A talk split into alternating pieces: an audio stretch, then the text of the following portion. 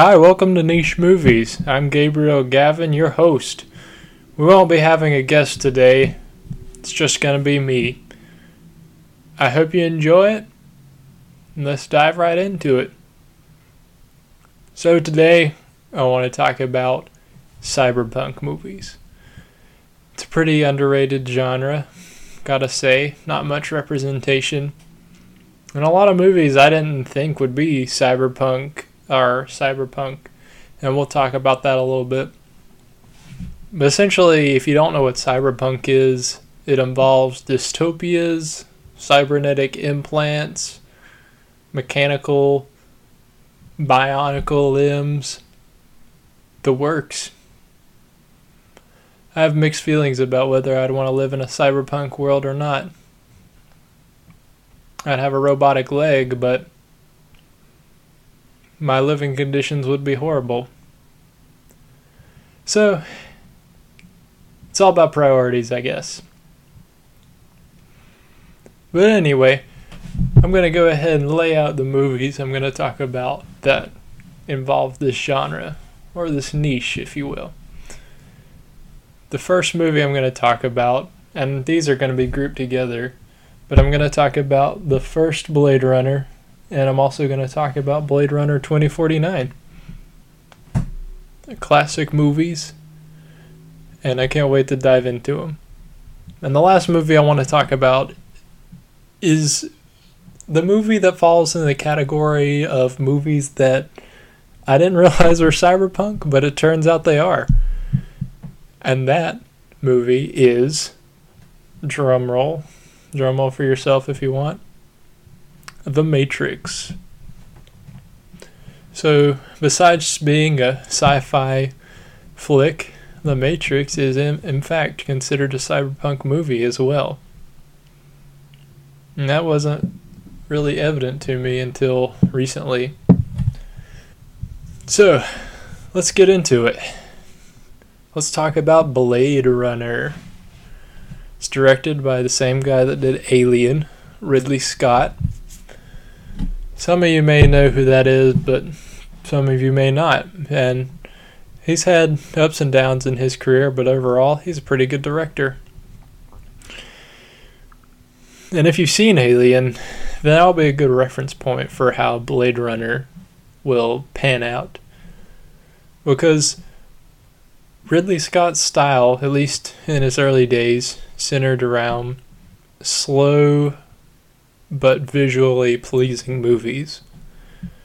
And it's easy to get bored in Blade Runner if you don't really look into it, if that makes sense.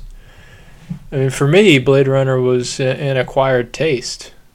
I watched it one time, and I felt mm, okay about it. But then I watched it a second time, and I really started to appreciate what it was and the special effects of the time. It's kind of like seltzer. I ended up acquiring a taste for seltzer as well, in the same same ways. I drank seltzer one time in a glass, and I hated it. It was disgusting. Fast forward to a couple weeks later, I drank another glass of seltzer, and I said, mm, "It's okay." And then the next day, I thought I'd try it again, and now I really enjoy seltzer. It's like soda, but without the weird feeling you get in your stomach from the recent influx of sugar. So that's not part of seltzer. It's just a nice crisp taste. But anyway, to lay all that out through the metaphor, that's what Blade Runner's like. You might not like it at first, but I'd give it another go if I were you, because it's really stunning, honestly. And there's so many little details in the movie, visually speaking.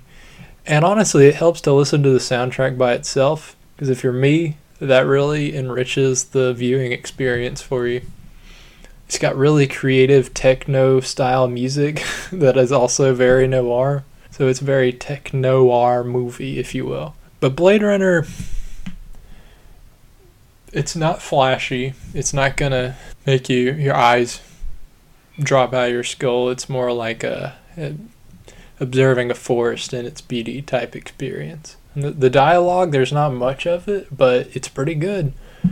The bits that are there, and there's there's a lot of world building too. Like you can just tell within their speech different aspects of the world and as he's riding around in his flying car. There's these huge advertisements for corporations so there's indications that corporations are pretty heavily involved in this world. And believe it or not atari is a pretty big company in this world. And i actually found out that there was um, a curse on businesses a curse I say with bunny ears that you can't see but now you can visually see it and this curse was that businesses that were in blade runner with the exception of coke mind you businesses that were in blade runner ended up dying and completely tanking businesses like atari unfortunately did not strike as big of a profit margin in the decades after that movie came out. Rest in peace, Atari. But I digress. Blade Runner is a very detailed movie. Every shot is well thought out. There's a scene with a fountain and just general water, like inside a building. And there's this effect in the scene of the water emanating off the ceiling.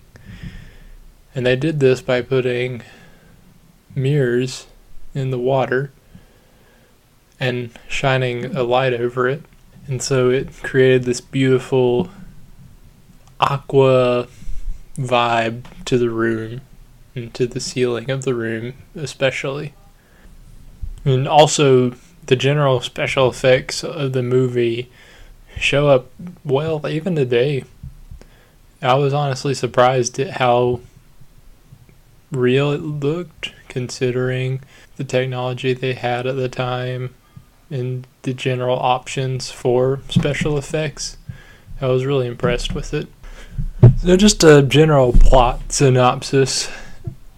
The movie stars Harrison Ford, who is a Blade Runner and a Blade Runner is basically a cop in this, well, not futuristic sci fi because it takes place in 2019, ironically, but he's this futuristic cop called a Blade Runner whose job is to find replicants.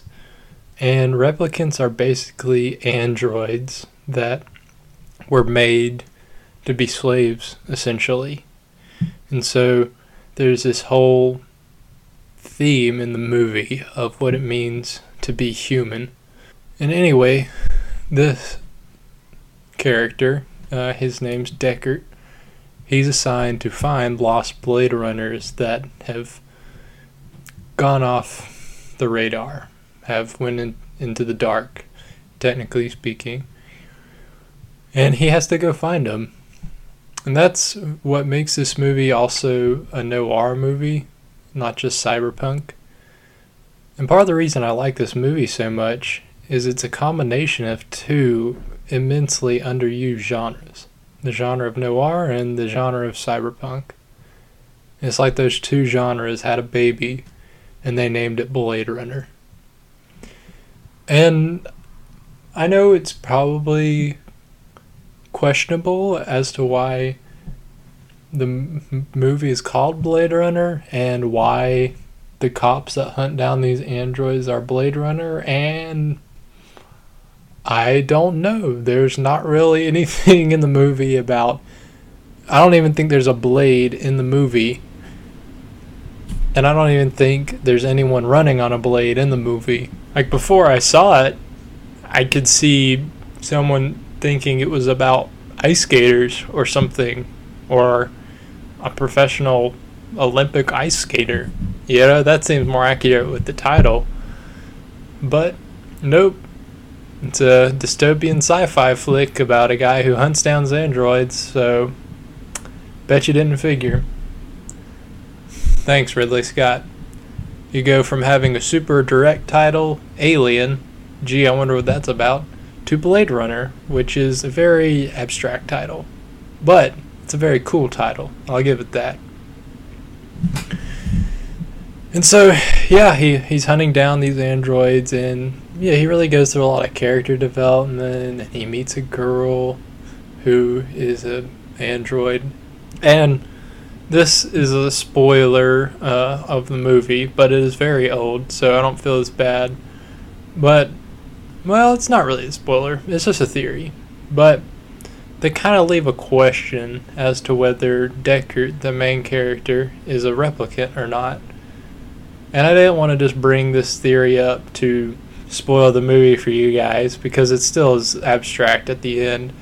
But I wanted to bring it up because there's actually a lot of interviews outside of the movie itself between Ridley Scott and Harrison Ford, and essentially, Ridley Scott just ruined all the abstract curiosity of that ending by just up and saying, "Yeah, Deckard's a replicant."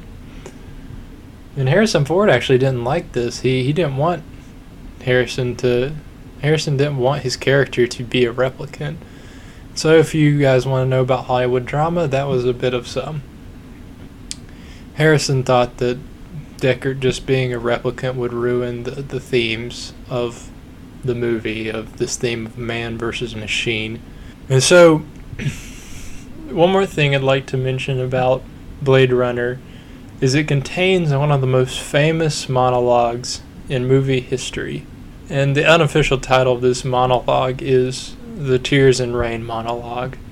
It's very short and sweet, but very good. And I'm not even going to attempt to mimic it because that would take away from it.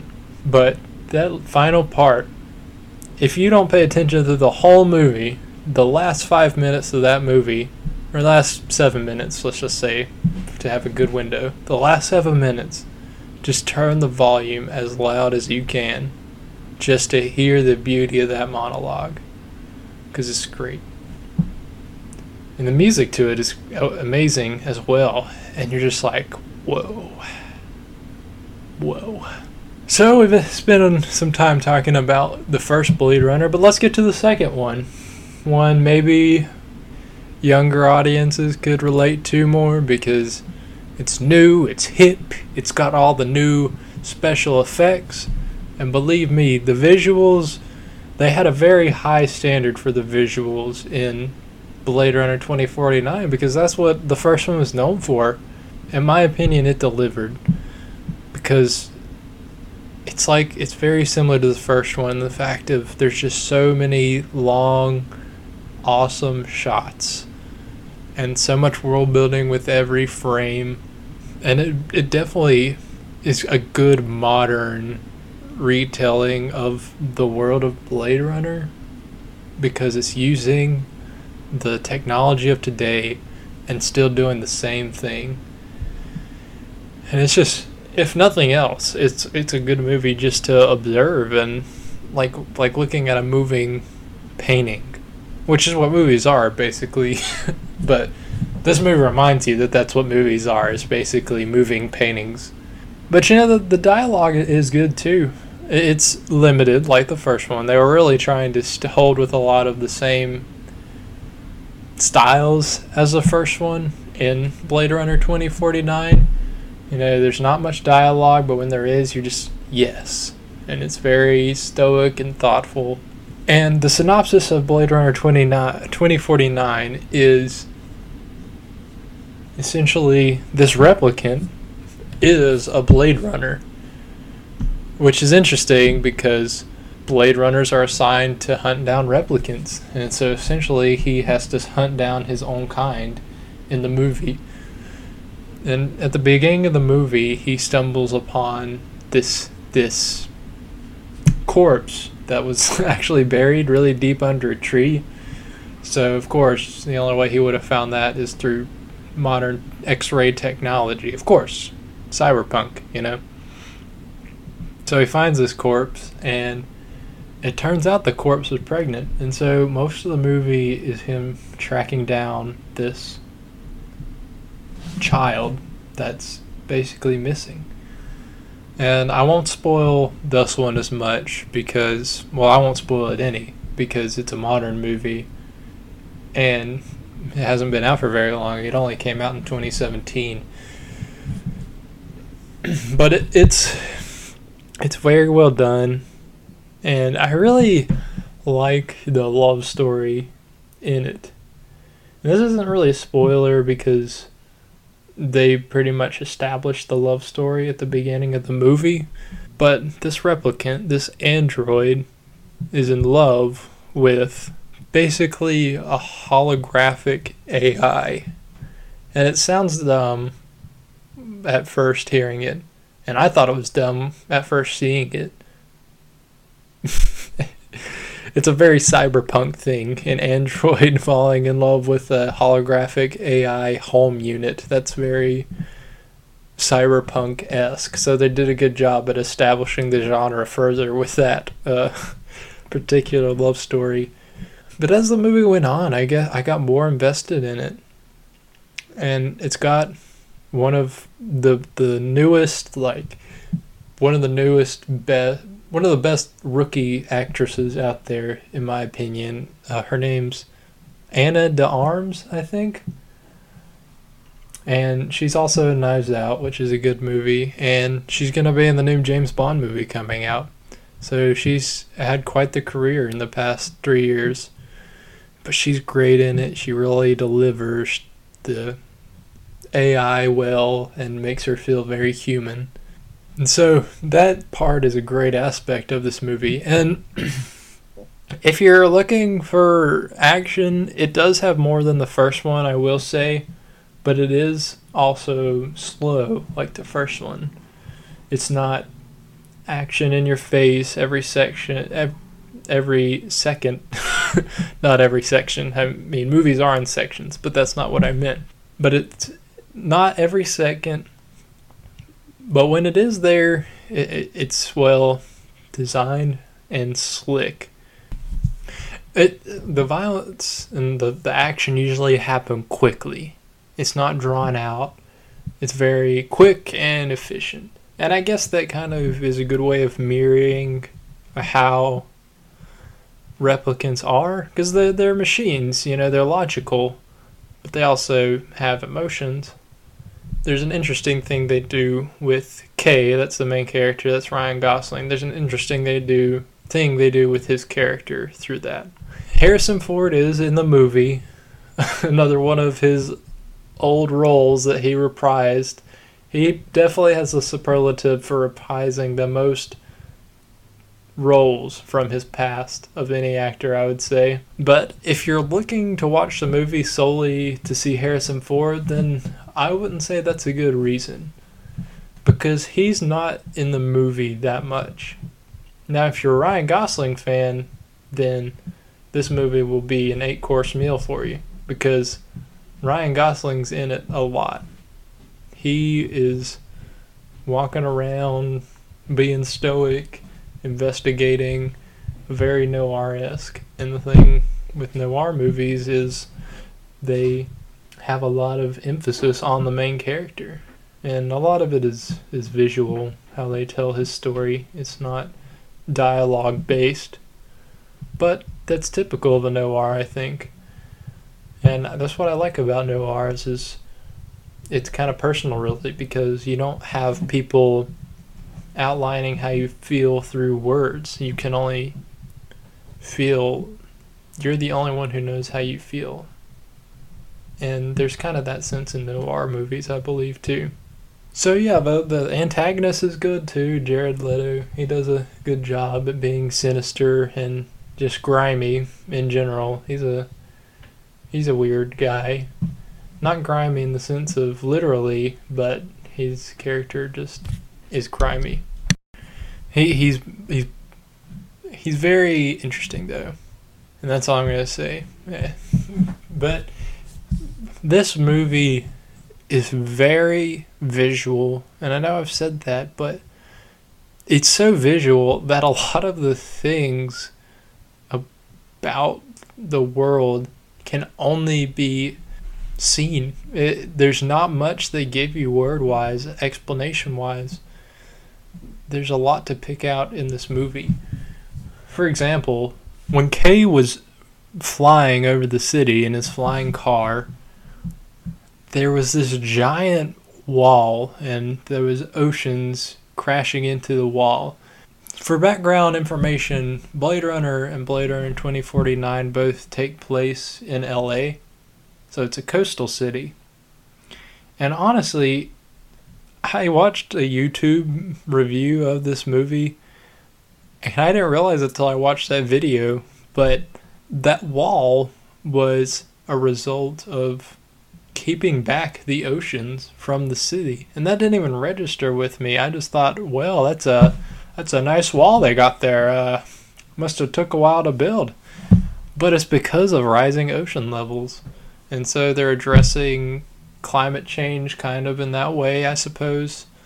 But it's just a really neat indication of how that world is without saying anything. And you had to figure out on your own. And I don't know how people figure stuff like that on their own. Like, how'd that YouTuber find out? I don't know. I would have had to watch the movie at least three or four times to even have that thought come across my mind. And just things like that. I'm sure the whole movie is chocked full of things like that. It really makes me want to go back and watch it scene by scene and maybe pause at some areas and just say, okay, what is in this shot that might indicate other things? Another cool world building thing is wood is very valuable in this world. Super valuable. It's more valuable than gold, I'm pretty sure, because like they were willing to sell it wood, just a, a little tiny bit of wood for a really high price whenever he took it to a black market dealer or whatever. was like, oh, okay. Well, I couldn't imagine wood being expensive now. When I was 14, I tried to build a doghouse out of wood and it didn't work, but I was able to buy the wood materials for it with a 14 year old salary, which is not much. Not much at all. Up later in 2049, if you liked the first one, you'll definitely like this one. And honestly, both of those movies could stand on their own. You really don't have to watch one to watch the other. I mean, you get a little bit of background with Harrison Ford if you watch the first one, but it's really not necessary in my opinion. So definitely check Blade Runner 2048 out. No, 2049, not 2048. That's the addictive app game where you have to add up numbers, which could be a cyberpunk trope, I think, somehow. So now let's get to The Matrix. The Matrix, of course, is probably the most popular cyberpunk movie out there because it was so groundbreaking with special effects and it used CGI really well. And so it, it's also pretty great, like as a movie. The plot synopsis of this movie uh, there's this guy named Neo who's a hacker, and he meets these people in black trench coats and black sunglasses, and they're very mysterious and they talk very dramatically, and they're really intense in general. And these people lead him to find out he's in a simulation. And so he uh, the way he arrives out of the simulation is just very vivid to me. And it's honestly kind of gross, but he rises out of this vat of warm goo with implants all over him. And he, the grossest thing about it is he pulls this long mechanical tube out of his throat. And I'm like, ugh, ugh, gross. And there's various other implants that he's connected to this simulation with. And so throughout the movie, they're trying to fix all that. And this movie is visually pleasing. That's a common denominator, obviously, with cyberpunk movies. This movie does very well to cyberpunk style, and I didn't think of it at first because I just think of it as an action movie. Well, it is that, but it's also cyberpunk. And the neural implants that they install into him really testify a lot to the cyberpunk ways. He can download kung fu moves, anything he wants if he has the right download, just because he has this thing in his brain that allows him to compute that data. It sounds much more technical and boring laid out, but in the movie, it's awesome the way they show it because he wakes up in a dojo and they train. It's a mental dojo. It's awesome.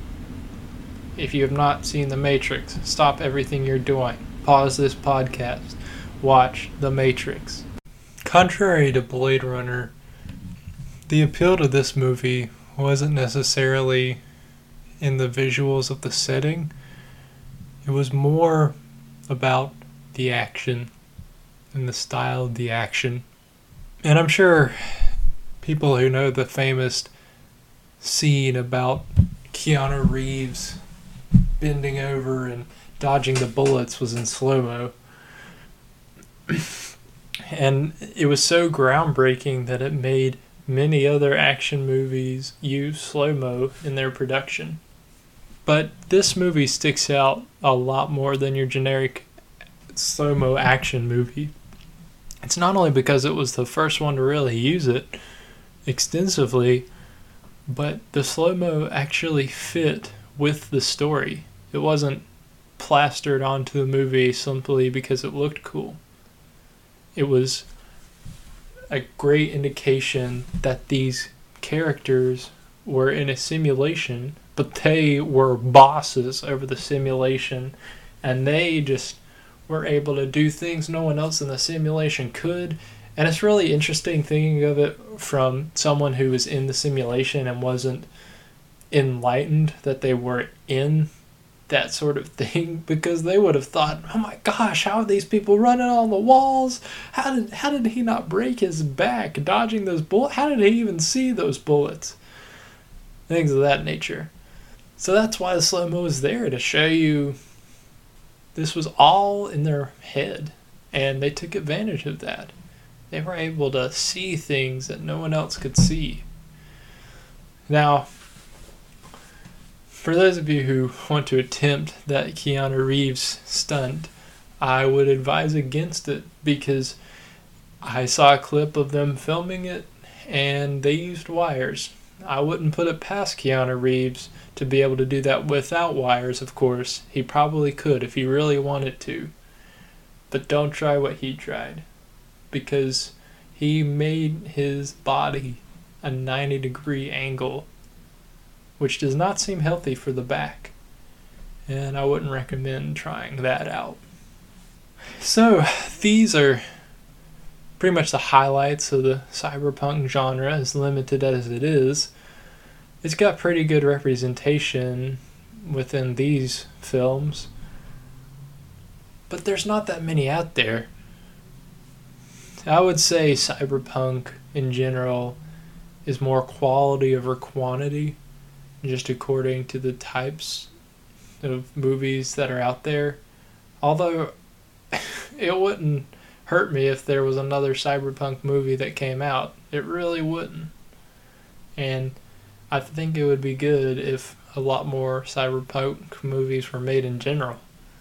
It's like if you think about time travel, there's tons and tons and tons and tons of time travel movies out there.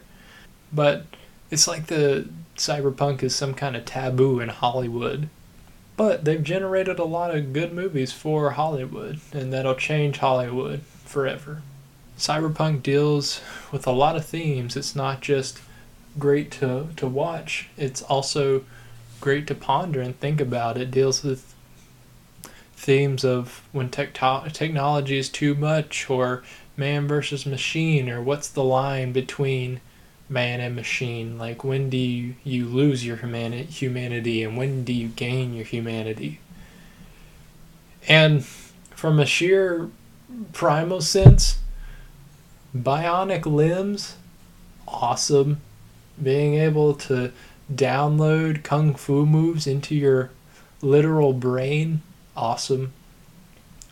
So overall, it's a genre that should be explored more. I think. Well, thank you for listening. I'm Gabriel Gavin, your host. This was Niche Movies. And thank you for listening.